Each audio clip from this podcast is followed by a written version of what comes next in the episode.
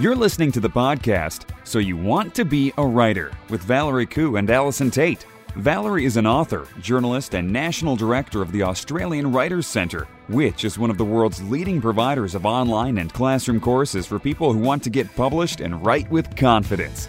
Allison Tait is an Australian freelance writer, blogger, and author with more than 20 years professional writing experience. Each week, they explore the world of writing, publishing, and blogging to bring you news and opportunities, advice on how to succeed in the world of writing, interviews with top writers, and much more.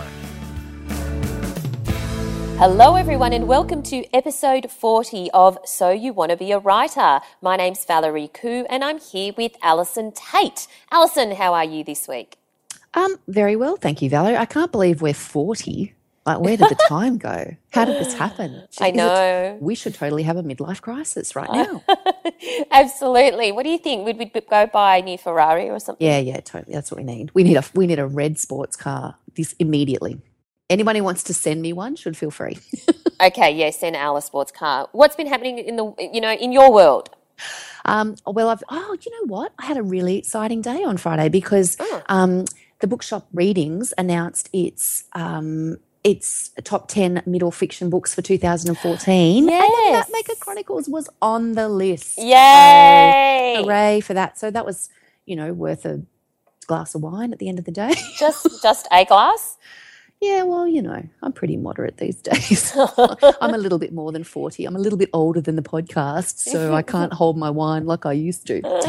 Anyway, what about you? What have you been up to? What have I been up to? Uh, been busy doing quite a lot of things at uh, at work at the Australian Writers Centre. So we've got a pretty exciting new program coming up called the Business of Freelancing. So it's all about the business of freelancing. Um, you know, things like invoicing and ABNs and GSTs, and you know how do you manage your cash flow and stuff like that. So very exciting. I think I should do that course. I think you're okay on that one. I might need a refresher.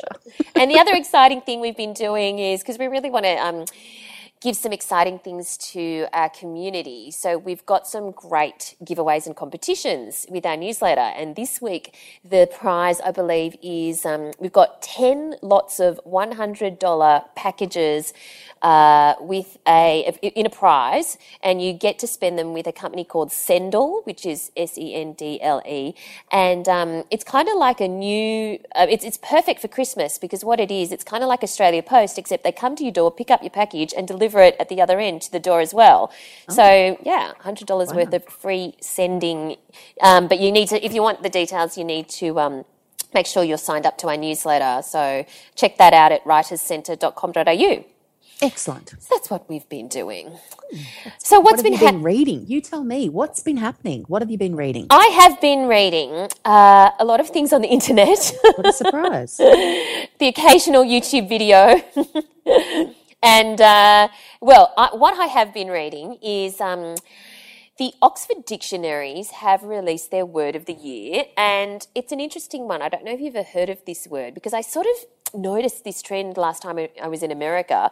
Uh, at lots of people selling those electronic cigarettes. Have you seen those electronic cigarettes or vaporized cigarettes? I'm aware of them. I couldn't believe them until I yeah, I saw them at the shops, and I'm like, oh my goodness. Anyway, so the Oxford Dictionary's word of the year is vape.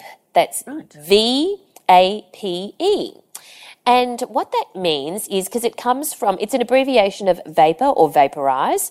So when you, to, to vape means to inhale and exhale the vapor produced by an electronic cigarette. There you go. Word of the year.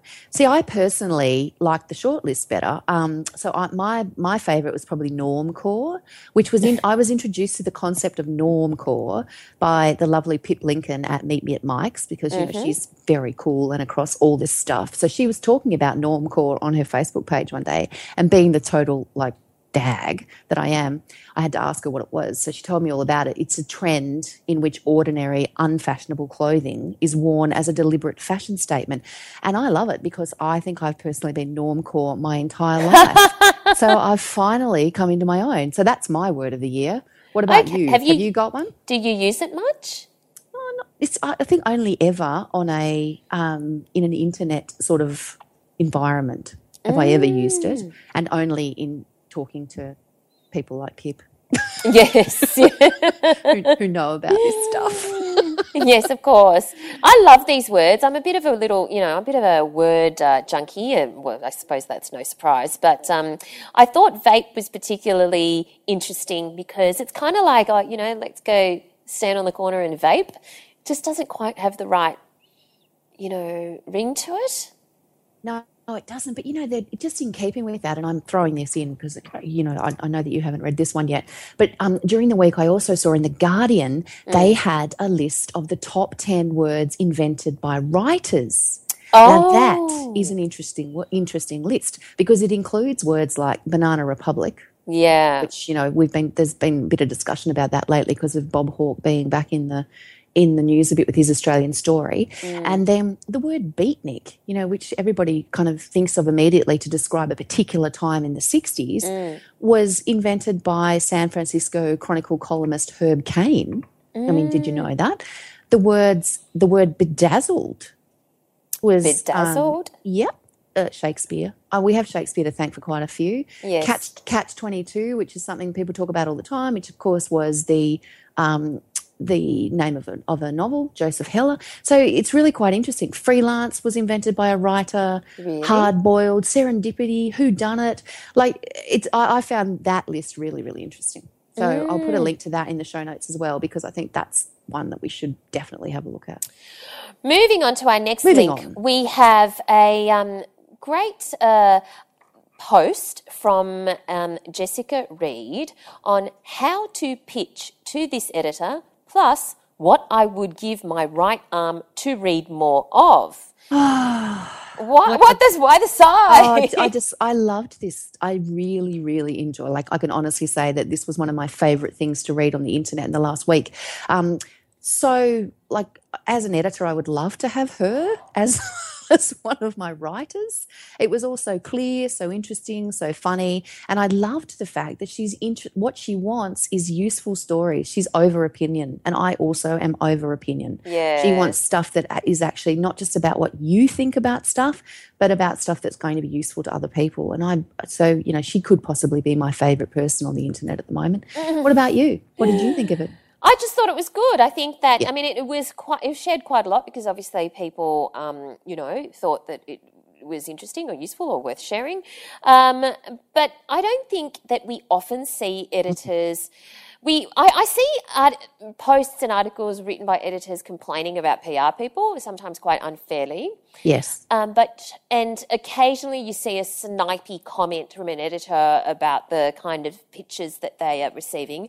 But I actually see very few uh, positive posts on saying what they would like to see more of. What are Yeah. they looking for? And I'm not Yeah. really sure why.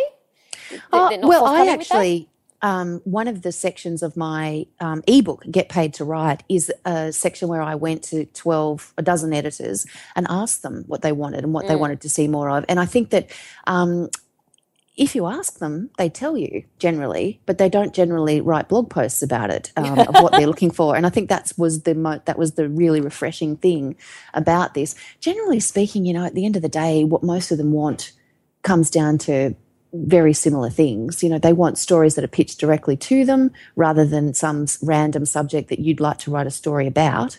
Um, they want stories that keep their readers in mind.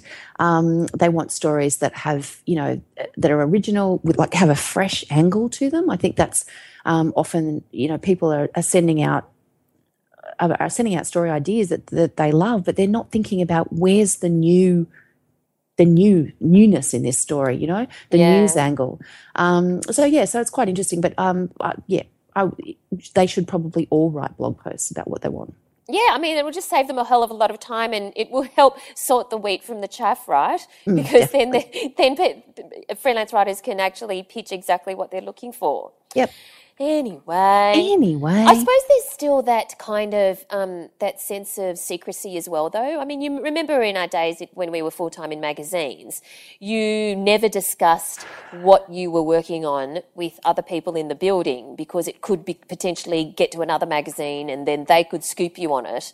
And Yeah.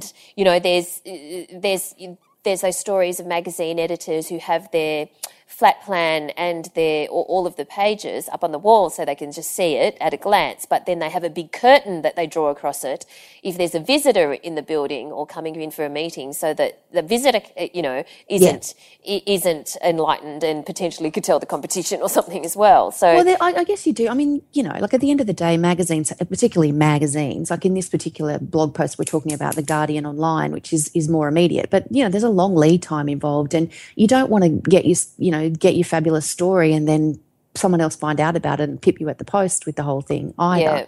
Um, I think that's one thing. But the other thing is also that freelance writers need to remember that they also need to do some work. Like they've got to analyze the publications, Yeah. get an idea. You know, if you send in a story that the magazine has run two months ago, you Yeah. are not going to be popular. Like you've got to think, well, you know, like have you not read it? yes you do need to do some work and have a look at what the magazine is actually doing and think about what ideas you might have that will fit within that mix as Mm. well, I think, to be fair. Yes. Well, an article, a post that caused quite a little bit of controversy this week was by um, Rakhal Ebeli, who is from Newsmodo, and he's the founder of Newsmodo. We've interviewed him on this podcast before. And he wrote a piece in Mumbrella about what is the future of journalism. And, you know, it's quite a good piece, but one of the, the main things that he is saying is that um, one of the points he's making is that brands and journalists will be enemies no longer. In other words, he's really kind of pushing the whole content marketing thing that there's that there's this huge trend towards content marketing that brands are increasingly commissioning journalists slash writers, whatever term politically correct term you want to use, to create articles and content for their own publications because the barriers to entry into the world of publishing have decreased significantly. Before you had to be a media company in order to, you know, put out content. Now Coca-Cola can do it, or you know, Procter and Gamble can do it, or um, Rain and Horn can do it if they really wanted to. Any brand can do it. You and I do it, even just on our blogs. So he's he's very much setting the scene that content marketing is here to stay, and obviously it you know, attracted some comments here and there about um, the evils of brand journalism, whether it should even be called brand journalism. Um, so, what are your thoughts on this? Should people mm, continue to uh, defend that it, it, it, you know journalism needs to remain pure in a sense, or should they be embracing the fact that content marketing is here, whether you like it or not? Um, I totally agree that content marketing is here. Um, I don't think it's going anywhere fast, and I think that it does open up some some great opportunities for freelance writers. Having said that, I think it needs to be made extremely clear all round to everyone who's reading that that's what it is. I, I just think you know it's all very well to talk about blurring boundaries and things like that, but to a degree, you know, like there's got to be there has to be sections of this world that are not infiltrated by brands. There's got to be um, journalism in its purest form, which is to tell the stories as they need to be told, not influenced by anyone else. So whether that's actually, you know, feasible anymore, I don't even know. I can't even answer that question because there seems to be bias in every direction. Um, but when it comes to brands, then it has to be clearly marked. There's got you've got to know that you're picking up the Procter and Gamble magazine, and that that's what it is. Because at the end of the day, um, you know, our entire world can't. The messages that we get are so confusing sometimes mm. um, that people need to know where they stand. Mm. Yeah, That's what I think. Sure. There you And go. you? That was a What do you think? And succinct summation. What do you um, reckon? Absolutely. I mean, I agree. I think that content marketing is here to stay, and there definitely needs to be that delineation. Um, I do think that there needs to be some kind of uh, standard for that delineation. Otherwise, the the the act of delineating is very subjective, and some people say, "But we said it this way, so it should be obvious," or "We said it this way, it should be obvious." But there should be some kind of clear standard that's used. Yeah, I agree. Um, I'm not necessarily. I don't necessarily know what that standard would be, but and of course the whole landscape is evolving as we speak. So it will be interesting to see how it all pans out. But Yes. one other interesting development in the world of um, publishing is, well, a couple actually. Um, the Hoopla have decided to launch a quarterly newspaper for girls in the 16 to 24 year old range. And uh, M- Mamamia have decided to launch a um, new online portal, online magazine called Debrief Daily for the kind of 40 plus year old range. So, So There's- there's yeah. a mixed there's a mixed message if ever there was one. Um, thoughts? find- Do we need this? oh, I mean, you know, need is a is a is a what we a very murky area. Um, I I think it's interesting because I remember we discussed not so long ago in one of our podcasts the fact that ebooks um, that the demographic the 16 to 24 year old demographic is reading way more print books than they are ebooks. They like print in that area. So I guess from that perspective, the um, the quarterly newspaper thing is maybe not so strange. I'm interested that it's a newspaper. Um, I don't quite know why it's that and not a color, you know, like a little magazine or something. But because I would have thought that color might be important. But anyway, um, It might be a colour newspaper. well, I'm just looking at the cover and maybe interestingly, it's got orgasms on the cover, which, you know, like you and I both know about from 1998. But anyway, um, yeah, I, I, I think that that's It's interesting. the last is- time we had one or well, certainly the last time we wrote about it, I think. Um, the so the radical and risky move, yeah, possibly. Um, I don't know. I don't really, really know what to say about this, Val. what are your I- thoughts on it? My immediate concern is that it's a newspaper, it's $4 and it's 40 pages, four zero. Four dollars. Yeah, and it's 40 pages. Wow. Okay. So, I mean, for four bucks, you're expecting more than 40 pages. 40 pages is like the Priceline, you know, thing that you get in your Yeah. letterbox. It's, Yeah. you, you get, you get supplements and free magazines for more than 40 pages that uh, with lots of pictures that look great. You know what I mean? Yep. So that's my concern. It's very, very thin for Yep. something that's $4. Yep. And I think that will be hard to get cut through. I mean, I definitely wish them well and I hope it goes well. But um, my immediate reaction is 40 pages is very, very small. Yes, I agree. Mm. I agree. Um, and at the other end of the scale, the um, the forty plus website. Well, again, we have to ask. need, don't know. It depends on what it is. You know, it's one of those situations where it's hard to comment on these things until we actually see them. Yeah, exactly. That's Yeah. true. So let's wait. Okay. Okay. So, what's happening in the world of blogs, Al? Well, I came across an interesting um, post this week on rightchangegrow.com, which Ah, is a um, regular blog by Thea, who writes regularly about freelancing and Yes. different things. Hello, Thea. Hi, Thea. she wrote a post, and it's the third part of a series that she's written on why my first attempt at business failed. Mm. The third one caught my eye because it's why my first attempt at business failed writing for free. And she mm. talks, and this is a question that comes up a lot, I know, amongst our listeners and with students at the Writers Centre, with people that visit my blog, is this whole business of should I write for free? And if I write for free, how long do I do it for? Mm. Um, and in her blog post, Thea talks about the fact that she started out writing for free for the exposure, um, to you know, to get herself noticed and stuff, and and you know that's that's kind of a, like a time worn strategy, I guess. Um, but she basically says, I made a mistake by giving it away for free and doing it for far too long. Now, what are your thoughts on writing for free, and how long do you do it for? Okay. Um, it depends, I guess, on where you are at in your writing journey. If you've had absolutely nothing published whatsoever, Yeah, you know, you're completely at, you know, day dot kind of thing, Yep. then I, I don't have a problem with, you know, to get your name out there, get two or three things right for free. But here's the thing don't write for free for some blog you know, that no one reads, where you won't actually get any exposure, where you won't get any um, feedback on, from a from an experienced editor on your writing. You know, if you're going to write for free, write it for something that's where the end product is going to look really good, so that you have a, a good clipping or a good thing that you're proud to show other people. And um, beyond that, and if you've picked those two or three places carefully, that's it. You don't have to write for free again. Yeah. Because you, as long as you've picked them carefully.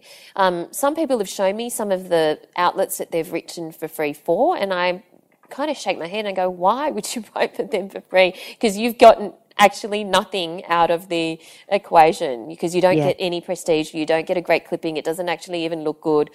Um, so yeah, uh, for, for people who are writing for free continuously, I mean, hey, if you want to do it, that's your for your own reasons, that's fine. But I don't think it's necessary at all. I reckon you pick two or three opportunities very carefully, uh, and if you pick them carefully, you won't have to write for free again.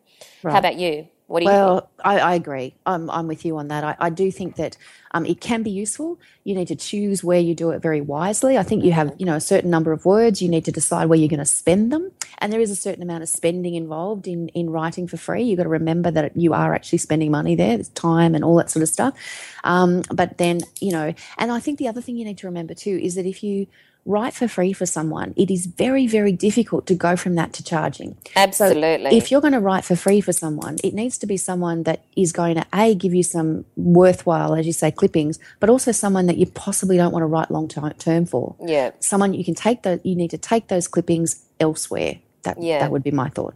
Yeah, and also, um, I'm not sure whether Thea did this or not, but she did. She does say, "Well, I did get work writing for websites. The money was either ridiculously low or non-existent." So I'm not sure whether she or even other people who are listening were ri- actually writing website copy. You know what I mean? Yeah, yeah, yeah, Which yeah. is totally different to Yeah. writing articles for online or print publications. Now, Yeah. if you're writing website copy, uh, look, if you're doing it for your cousin or your mother or your auntie, go nuts, write for free. Or, you know, I, I, a charity, go nuts, write for free.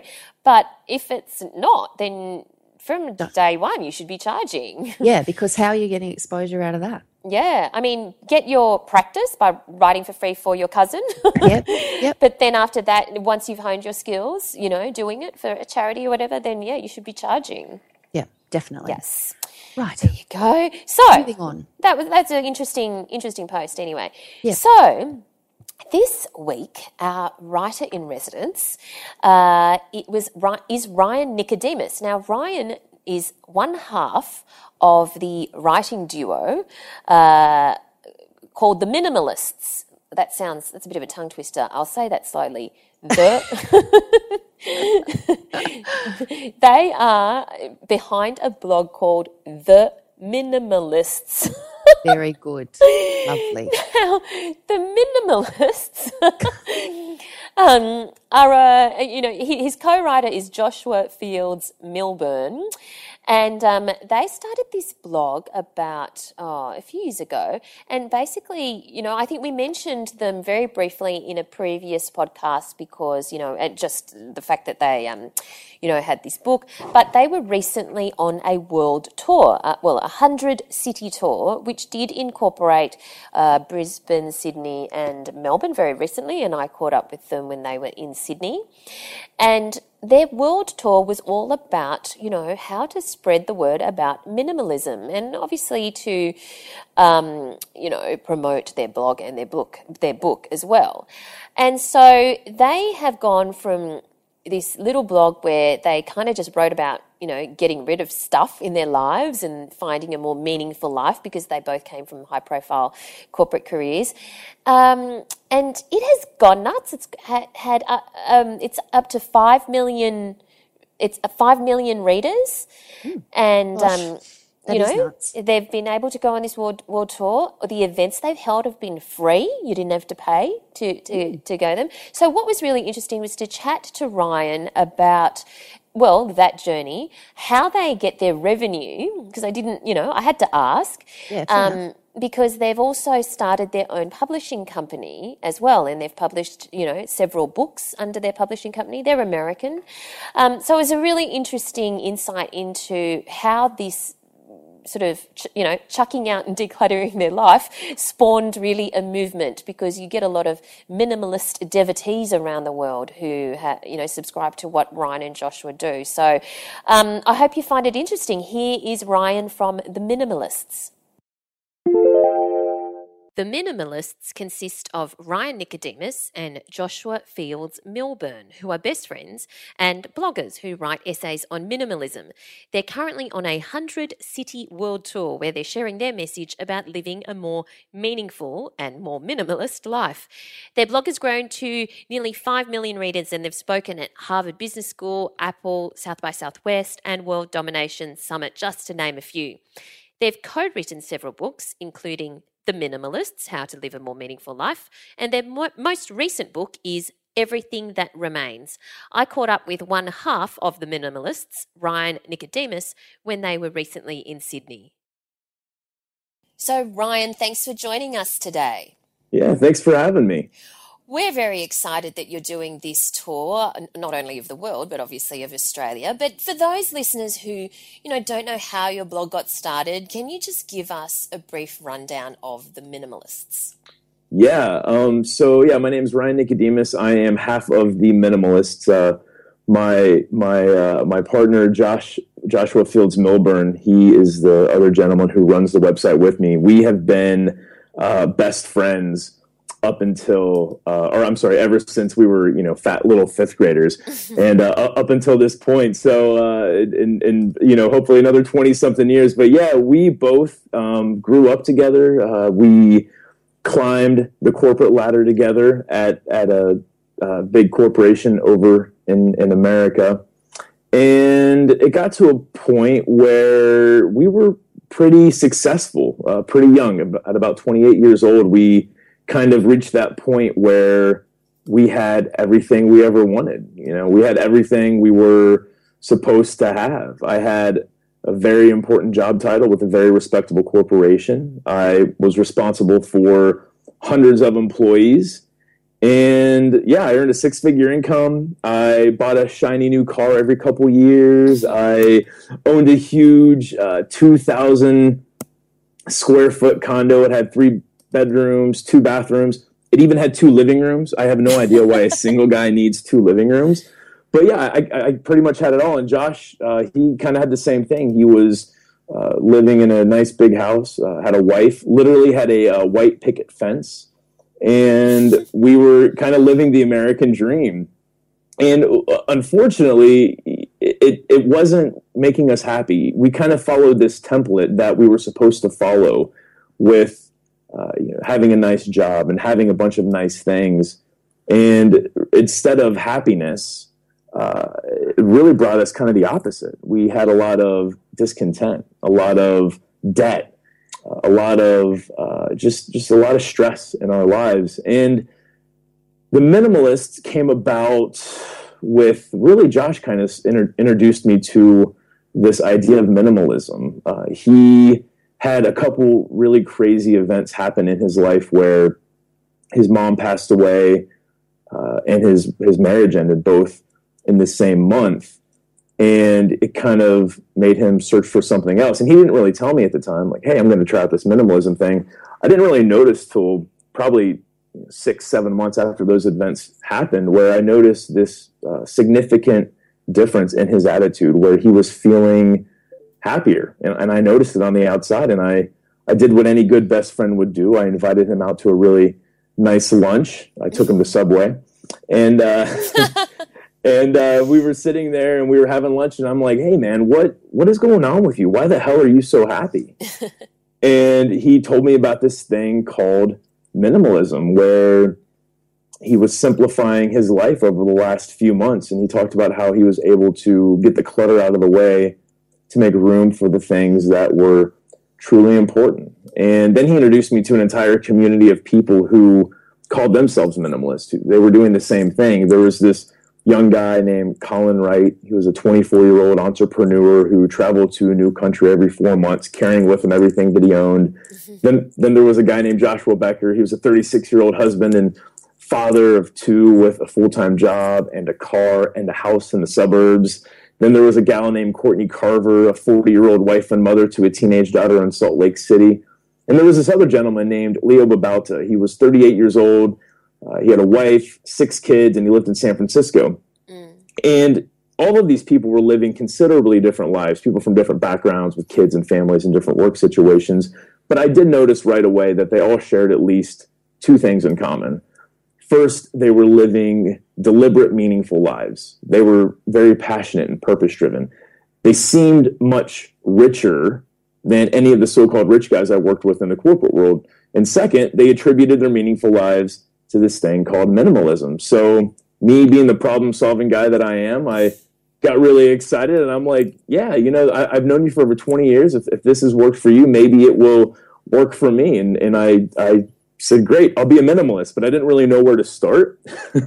so Josh and I came up with this crazy idea called a packing party where we decided to pack all my belongings in my 2000 square foot condo as if I were moving and then I would unpack things day by day as I needed it. So Josh literally came over and helped me pack up my clothes, my kitchenware, my towels, my TVs, my electronics, my frame photographs and paintings, uh, even my furniture, everything. We literally pretended like I was moving. So after a couple hours and uh, or uh, not a couple hours, about nine hours, and a, and a couple pizza deliveries, we uh, we had everything packed up, and yeah, I spent the next 21 days unpacking only the items I needed. So you can imagine that first night I unpacked some clothes for work. I unpacked my bed and bed sheets. Mm. Uh, as time went on, I unpacked other things like you know a tool set, uh, the furniture I actually used, some kitchenware. Um, just really being deliberate with with uh, the things that I was, uh, or keeping being deliberate with uh, keeping track of the things that I was using. Mm. And after 21 days, I had 80% of my stuff still sitting in boxes, just sitting there unaccessed. Mm. And that was really kind of my light bulb moment where I thought, this is this is crazy. Here are thousands of dollars worth of things that I have brought into my life to make me happy, and they're not doing their job. Mm. So I donated and I sold all of it. And that's really where the minimalists.com started. It was with that packing party story. You know, I thought to myself, yeah, I think other people might might get value out of this. They might uh, enjoy this story. So yeah, you know, Josh and I did what any two 30 year old dudes would do. You know, we started a blog. Of course. right, right.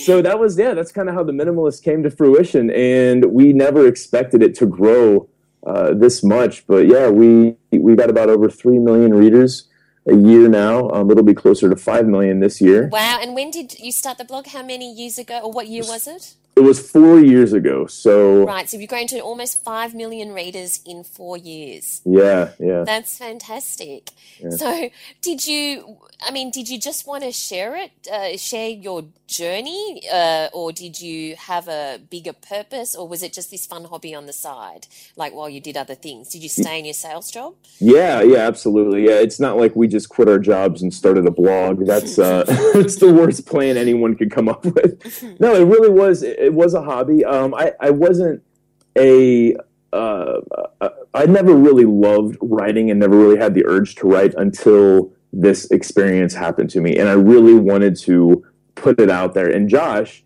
he has been writing um, ever since I can remember. I mean, I remember him getting excited about you know English class uh, when we were in junior high, and I never really understood until now. And and uh, yeah, it was kind of a hobby that we started, and really, I just wanted to I wanted to pay it forward. I wanted to uh, just kind of put my recipe of minimalism out there. And Josh, uh, you know, he has his own recipe too, and, and we thought it would be a good idea to share that via a blog. So, yeah. And so, at what point can you remember? At what point was the turning point where you where no, it was no longer a hobby, and you put all your your energies into it? Because now, you know, mm. you're on a world tour. You've written mm. several books.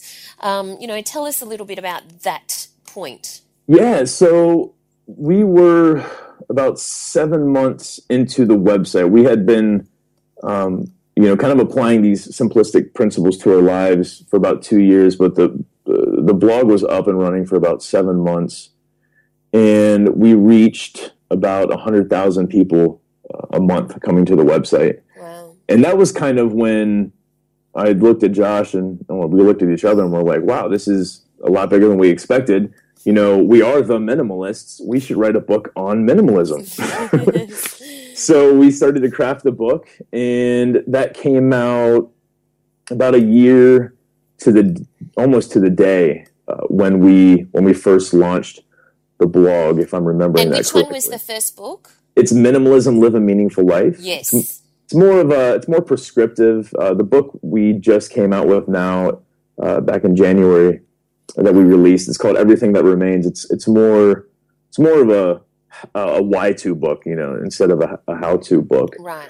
Um, but yeah, you know, we we started a uh, we I'm sorry, we uh, wrote that book. We came out with that about a year after the website, and then we put some kind of essay collections together.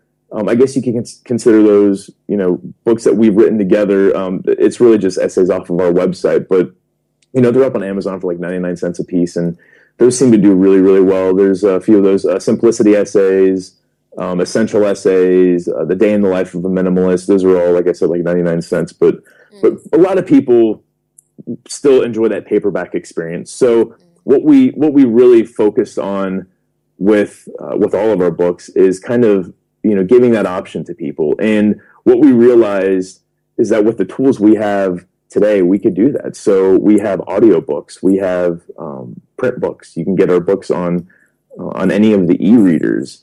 So so yeah, we we've kind of built that up over the last over the last four years or three years, I guess.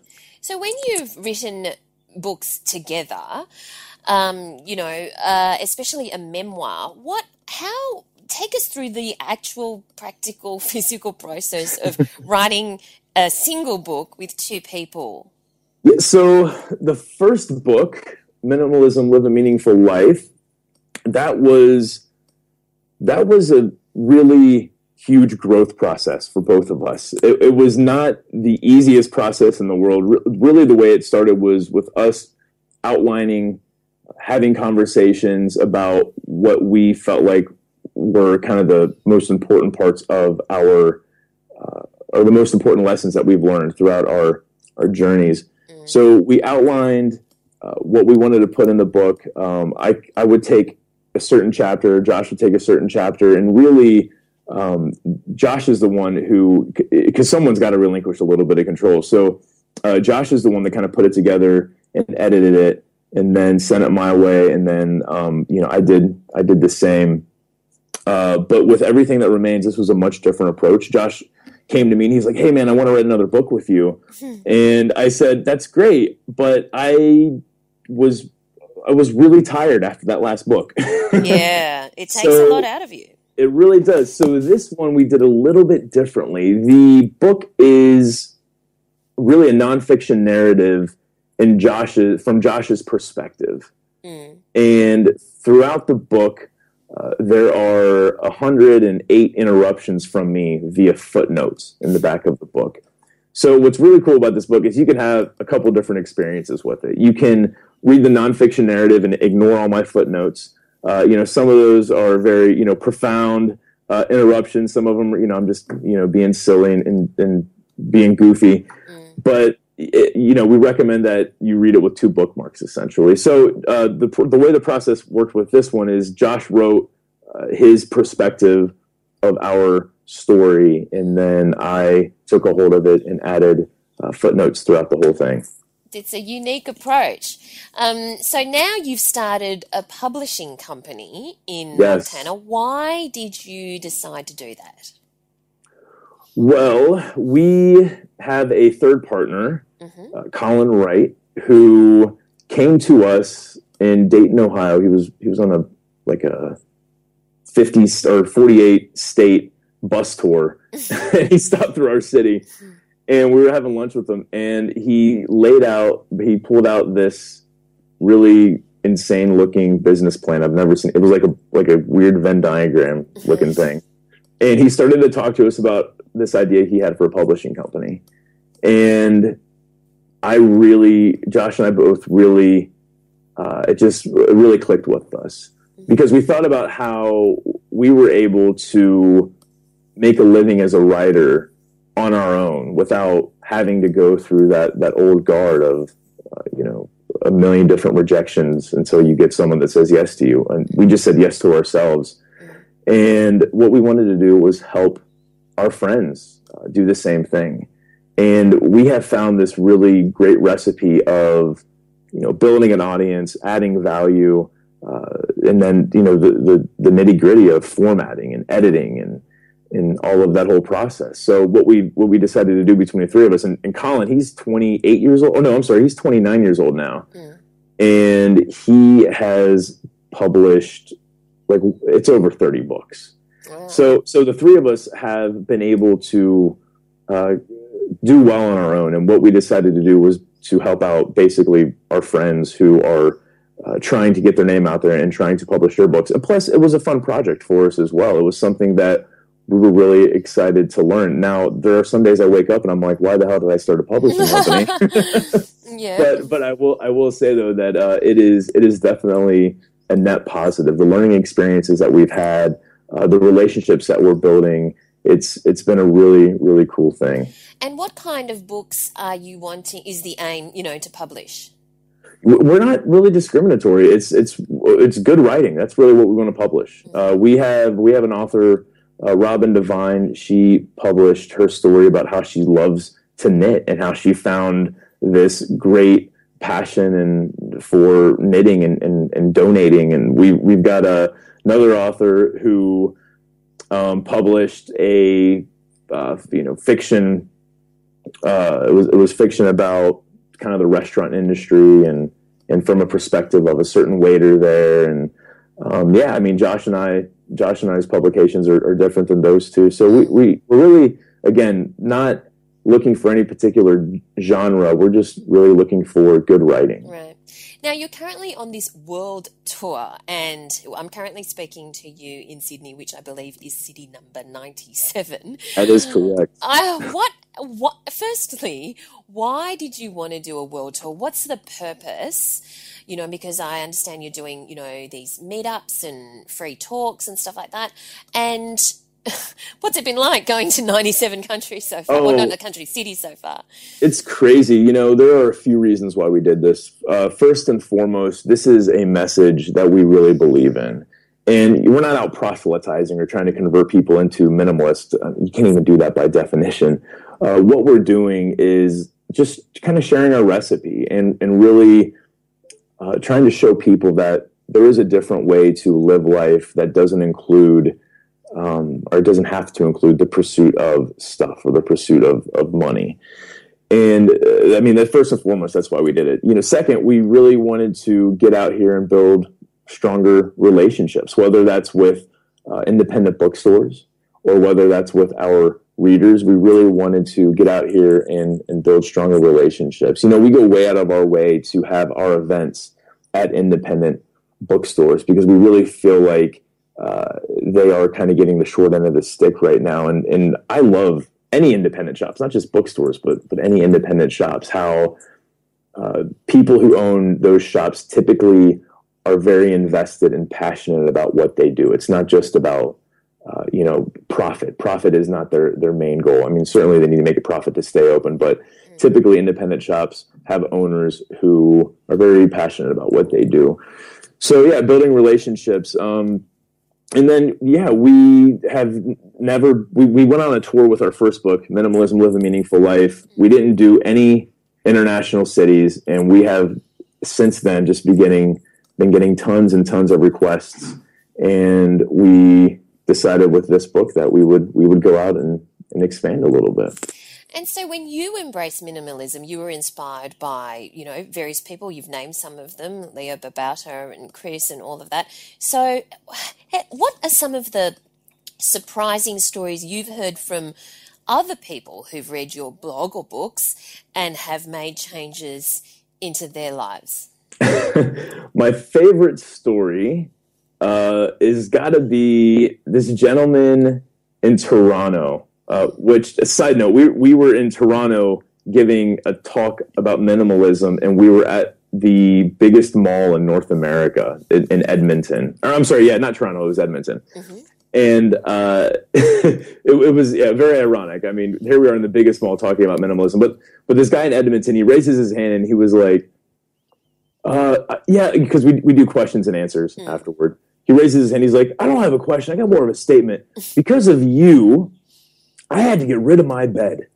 And Josh and I looked at each other, and Josh is like, "Sir, we never really encourage people to get rid of any particular item. You know, if your bed adds value, have your, you know, keep your bed." And he was like, "No, no, that's not it." He was like, "You know, my wife and I, we were very uh, on on the edge, and we were lost, and we didn't really know what to do. And then we found your website, and we started to apply these simple principles to our lives, and it really saved our marriage." And we had so much sex that our kids complained about our bed being too noisy. So we had to get rid of our bed. that was uh, that was, was pretty funny. Oh, good lord! yeah, yeah was... well, as your first book, "The Minimalist How to Live a Meaningful Life," um, you know, it, it says it's it's it's not just about getting rid of stuff. You actually go through, you know, your relationships, and you go through various categories in your life that's nothing to do with your actual stuff. Well, so it's expanded well beyond the the you know traditional concept of minimalism. To how to live a better life. How where do you learn how to live a better life? Yeah, so you know, for the longest time, success to me was so important. Like I grew up poor, money was always kind of the seed of discontent growing up. So I thought, all right, growing up, I've got to be successful and I've got to make a lot of money.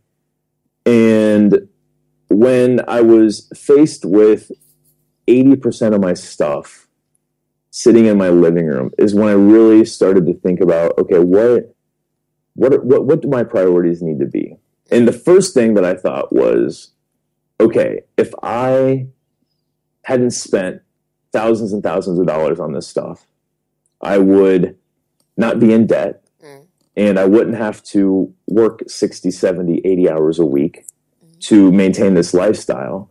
I could reclaim some of my time and actually foster relationships that I was ignoring. Like my mom lived uh, like a half hour away from me, mm-hmm. and I saw her maybe six or seven times a year, mm-hmm. and it just that didn't feel right to me. And I thought, you know, if I can if I can simplify my life and reclaim some of my time, I'll be able to to foster better relationships. So yeah, that's one of the things we talk about in in live a meaningful life, and then uh, health. You know, I, I I found that when I am unhealthy, it's a lot easier for me to be depressed. And I think that's how it goes for most people. Unhealthy equals depression. Mm. And I decided to uh, simplify my diet and simplify, um, you know, my, my exercise routine. And I was able to lose about 35 pounds. You know, I don't have like big vanity muscles. I don't think that's what health is. I think it's about how you feel. And, mm. and I've really been able to focus on my health and, and feel a lot better something else that we talk about is cultivating a passion, doing something for yourself. I, I, don't know how it is in Australia, but in the States, you get up, you go to work, you come home, you eat dinner, you watch TV, you get up and you rinse, repeat. Mm-hmm. And then on the weekends, it's just, you know, pacifying yourself until it's time to eat again, whether it's with TV or whether it's with the internet or whatever it may be. And what I found is that actually going out of my way to do something for myself, to, to cultivate a hobby, uh, whether it's writing or whether it's snowboarding or whether it's yoga, whatever it may be, I, I found that that really helped break up that nine to five cycle. Um, well, it was more like five to nine for me, but it really helped break up that cycle. And then the last two things that we talk about um, in that book is growth and contribution. They really go hand in hand. We all have the desire to grow every single one of us. I mean, that's why we get married and have kids and buy a house and go on vacation and go for promotions. I mean, these are all growth experiences. And Josh and I found that we grow the most when we contribute to others uh, beyond ourselves in a meaningful way. So those five areas, health, relationships, cultivating a passion, growth, contribution, for me, that is what is most important to me now. And what I really appreciate about that recipe is there's no there's no uh, monetary or there's there's no one thing like one possession that I have to have to focus on those areas. It's I could be rich, I could be poor, it doesn't matter. Those five areas I can I can focus on, and I'm just I'm as happy or I feel as content uh, as the as as the weakest link in that, if that makes sense. So you know I could have great relationships and cultivating passions, but if I'm unhealthy, I'm not going to be happy. So you know every day um, I'm focused on one of those areas in, in some way, and when I feel any type of discontent, I really have to analyze those five areas and see where I'm lacking. Um, it sounds from what you've just said, but also from the book itself, that much of this realization came from self reflection. Did you have any mentors or role models or advice or, you know, people to to learn from apart from just self reflection? Yeah, certainly. I mean, I certainly look up to the people that I mentioned. I mean, Leo Babauta, he was a huge uh, role model for me. Uh, so was so was Joshua Becker. I mean, I, you know, I don't think I'm going to go have six kids like Leo, but I do plan on getting married and having kids one day. Um, so looking up to to people like that uh, really helped. And then you know, you know, some older um, writings like Seneca. I mean, he's he's he's pretty good. Um, Thoreau, he's he's uh, some, has some great advice, uh, great perspectives. Um, you know, uh, definitely, I, I, don't, you know, I don't prescribe to any one religion, um, but uh, you know, I love the story of Buddha. Um, but yeah, I, I, think what's cool about all of all of those role models that I mentioned, I mean, they they do practice simplicity, and what I was able to do is, you know, kind of tweeze ingredients out from each of their recipes mm. and, and come up with my own recipe. So, when you are both traveling the world, how do you keep up? Do you have a system for your blogging schedule, or you know, how do you keep up with running a publishing company, running a successful blog, to, yeah. doing all these talks? Is there some kind of system? It's, it's certainly a lot. There is no like mathematical formula we have in place. It's not like we commit to posting two or three times a week. Um, it's it's really about finding the time to sit in the chair and write, which is definitely a lot more difficult on the road. Mm. Um, but before we went on this last stint in Australia and in the UK and Ireland, we had about a six week break. So uh, we wrote some essays to um, kind of help, uh, you know, to, to, help with some of the writing pressure that we mm. face on the road.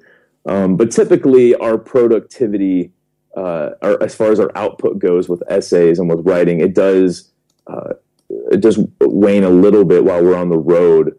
Um, mm. But but yeah, there it, unfortunately, yeah, there is no routine we can get into while yeah. we're on the road. It's just kind of finding the time to write. But you know, I, I think that's the most important thing for writers in general. I mean, writers write, and it doesn't have to be a certain environment. It doesn't have to, uh, you know, you don't have to have your cup of coffee in front of you and your notepad next to you. And, uh, you know, it's really about just getting in the chair and writing and finding the time to do that. Whether you can get in, you know, whether you can schedule an hour in the morning or it may, maybe it's finding an hour to a week. It's, it's about, mm. about actually sitting in the chair.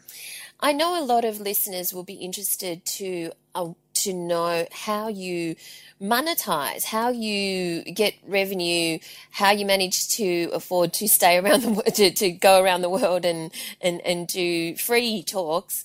Um, so, yeah. what? How has the the blog, the Minimalists, evolved to become a business, and what? Where are your typical revenue sources?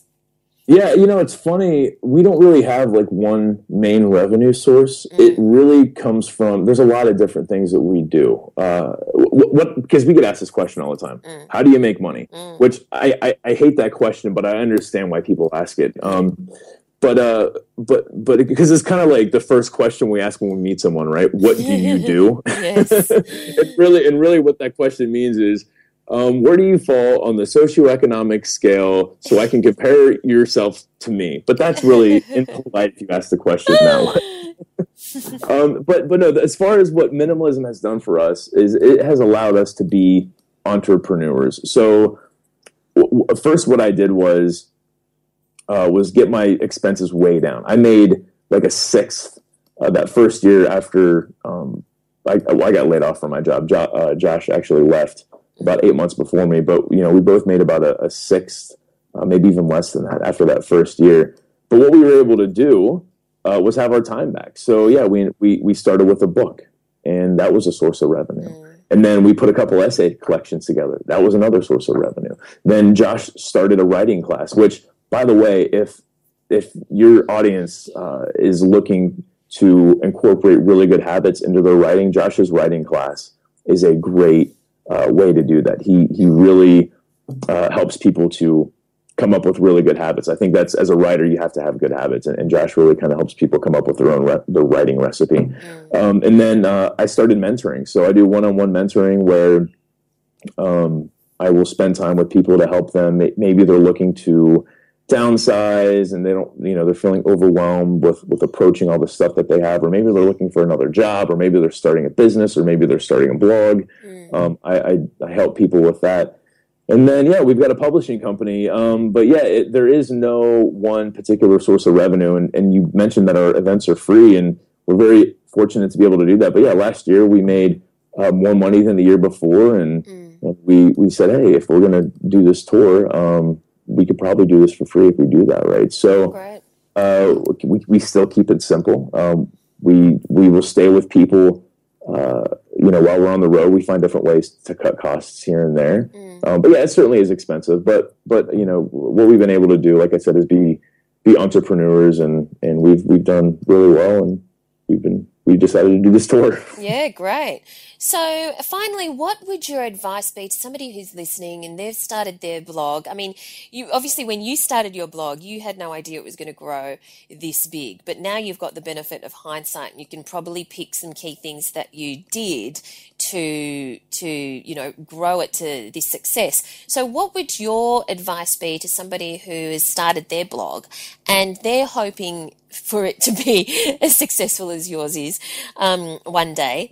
What are some of the key things that they should consider? You know, I think first and foremost, you have to add value to your readers. And what I mean by that is someone is going to have to get something out of your writing that they're not going to get from someone else. Mm.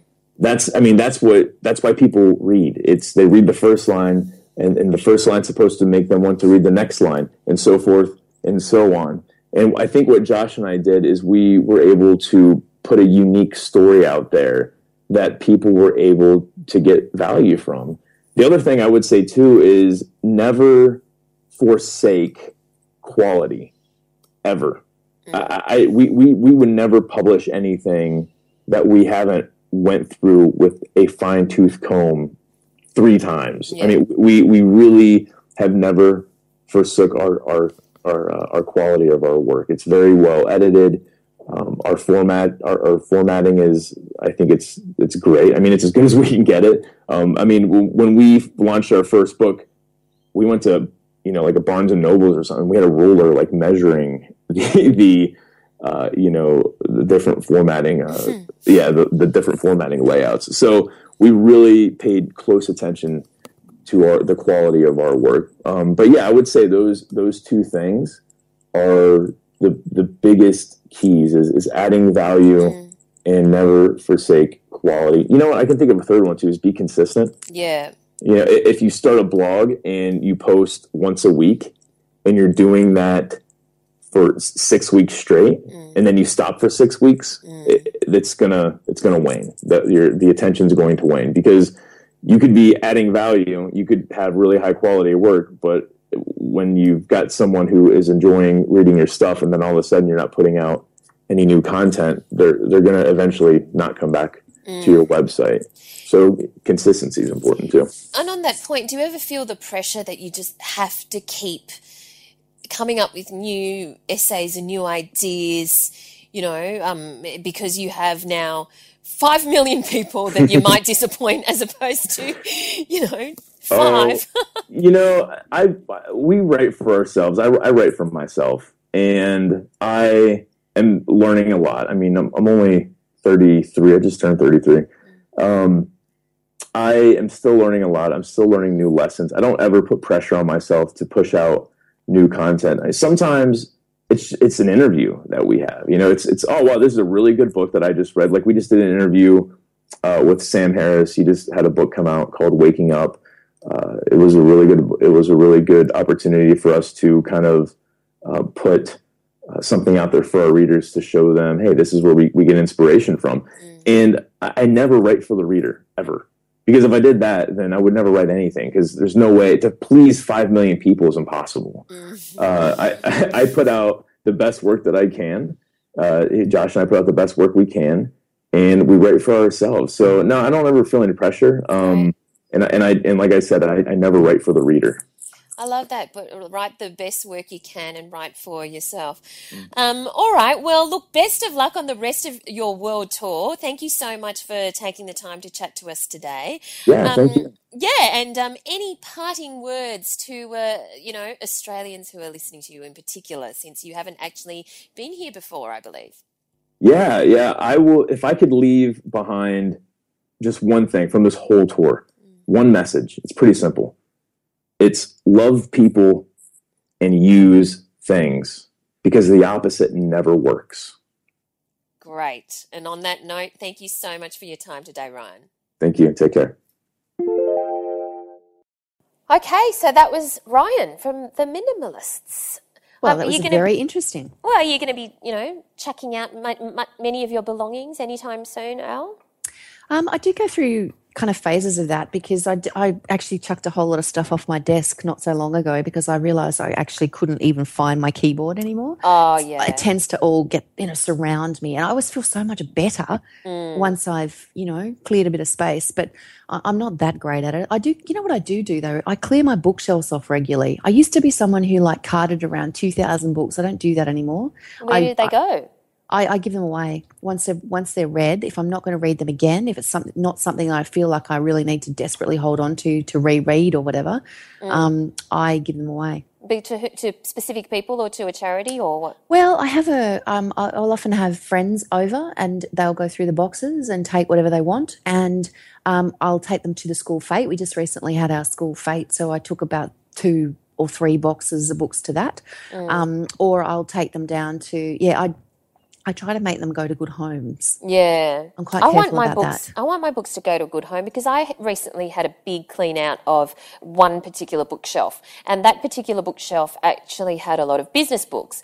But some of these business books, you know, were, were excellent, you know, but I just don't necessarily need to refer to them again, or I got what they needed out of them, and you know, I've got so many books in my house, it's ridiculous. So I went to um, the local library in my suburb, and I said, look, I've got these, I've got a lot of these to- completely brand new um, and really good condition because I'm, you know, I'm quite anal about the condition of my books.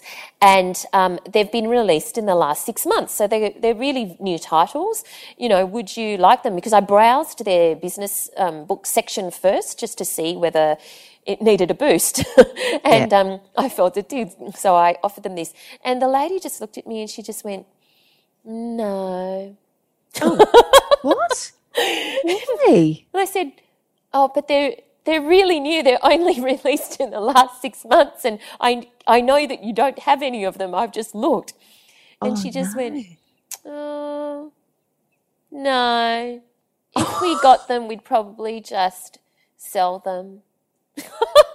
oh no! I was shocked. I don't know whether that's that, a slap. That's a slap in the face, baby. exactly. Or whether you know, just people in my suburb obviously don't care about business. you need to move immediately. Yes, clearly. But anyway, let us move on to our app pick of the week. It's Good just a, it's a cute app pick. It's called the clickbait headline generator. I mean, we are all subjected to clickbait these days, wherever, you know, even in some of our most mainstream online newspapers, they all just, because they're measured by their clicks. So yeah. it's always, you know, this elephant, you know, walked to the pond. You'll never guess what happened next. so, he had a drink. Exactly, exactly. it's so disappointing. That's the trouble. Like you just how many oh, times so can you be disappointed before you don't click anymore? Exactly. And yet they get us every time. Yes, definitely. So this is a clickbait headline generator. So you can just keep on clicking. Like the one that's up at the moment is 41 life-changing chat up lines that will be explained by British people. How am I going to use that on my then you click on the button that says another, and uh, a new one comes up. And so the one that's come up is three light switches that look like Lloyd, uh, Lord Lloyd Webber. Just completely random crap, you know. That is random. Well, this no, video will prove you've been cutting beef wrong your whole life.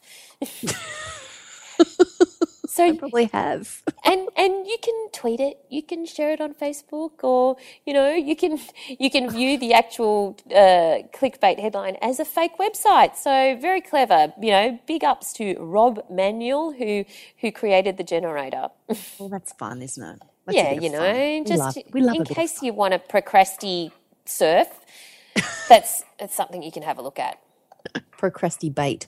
Yes, yeah, yeah, procrastinate.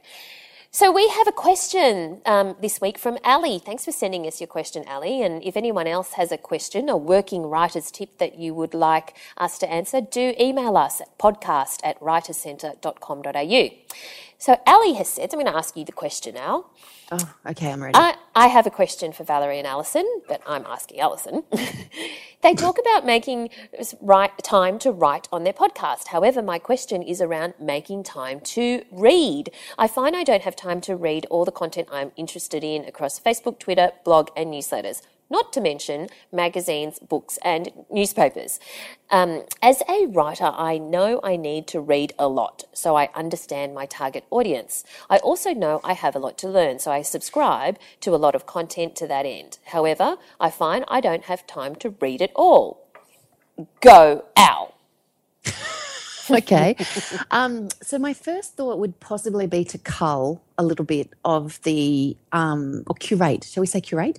Let's say curate the content that you're subscribing to. So um, I would have a very good look at what you're actually subscribing to and really choose maybe three or four that are very useful because there is a lot of stuff out there.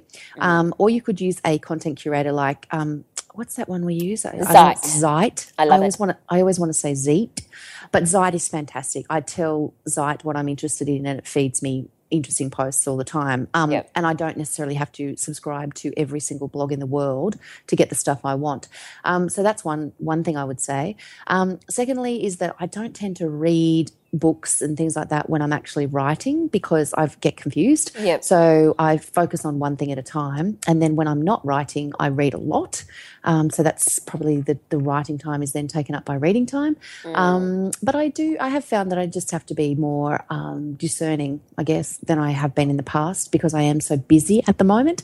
Um, but the other thing is that I tend to just squeeze it in. Like if I'm waiting in the playground, I read a couple of blog posts. If I'm, you know, having my morning coffee, I'll have a quick twirl through a couple of sites and have a look at those. I just understand that I don't have time to read everything. So I try to be discerning about what I do read. Absolutely. And yeah, you? definitely. I think that I think that if you there are some things that you do want to read so that you understand your target audience. Now, I think that in I, agree that you need to cull slash curate, but the way you make that decision is that if you want to write for a particular title, make sure you are reading that title for sure. So that they're on your must list, and that's an easy way to to cull and you can just chuck the rest. So you might identify here are the three titles I really want to, my byline to appear in and just you just need to make the time. That's just part of the writing process because you need to understand the market. Um, there is a lot of stuff that you do come across on Facebook or you come across on Twitter. You think, oh, that would be nice to read, and but you can't read it then because it just stuffs up your day. It's very you know interrupting. Yep. So um, you know, use an app an app or some kind of um, you know thing that enables you to save later like pocket. So we'll Yep. put the link in the show notes. You ju- it's just getpocket.com and you can um, view it later. Uh, there are many other ones that uh, similar to pocket that you, you can use but that's that's just one. Um, and and so you don't then interrupt your day. And then maybe then when you do have that cup of tea at three o'clock or whatever or your glass of wine at the end of the day that's when you pull out your device and you can start catching up you know on some reading. So actually set aside that time you know kind of like your relaxed time for the reading. Mm. But but your your must reads have to be must reads and you just need to decide what three or whatever they are and make sure you read them. Yeah. Yeah. there you go. There so you go. that's wisdom from val and al. Try not to procrastinate too much. Like, See, I use reading as procrastination. So to me, I guess in some cases, I'm not actually procrastinating. I'm working. You, you, whatever you tell yourself, Al. It's all in the mind. It's all the in the mindset. There you go. All right. I well, that brings it. us to the Yeah. end of our podcast. What are you up to this week until we speak next? Uh, well, I have two um, school talks booked in for this week, so I'm Ah. off to talk to people about the Mapmaker Chronicles, um, and that will pretty much take me out until the end of the week. And you? Fantastic. What have I got on this week? I've, uh, you know, Christmas party season has started. I've, Oh. I've actually got a couple of those on the agenda. So, oh. yeah. That's exciting. That's, early. Is that early? Oh, you know, I know some people who had their Christmas parties in October. It's Oh, ridiculous. that It's is ridiculous. That's not. That's not even Christmas. No, but considering Coles and Woolies had their Christmas decorations out shortly after Easter, this is actually probably quite late. So, um, by next week, I can tell you about the Christmas parties. So, uh, until then, thank you so much for listening. We really love your feedback and your tweets and your Facebook messages. So, thank you so much. If you have a question, podcast at writerscentre.com.au, and you can find the show notes at writerscentre.com.au slash podcast. You'll find me on Twitter at Valerie Khoo and Allison, At Al Tait, T A I T. and uh, we will talk to you next week. Thanks for listening. Bye.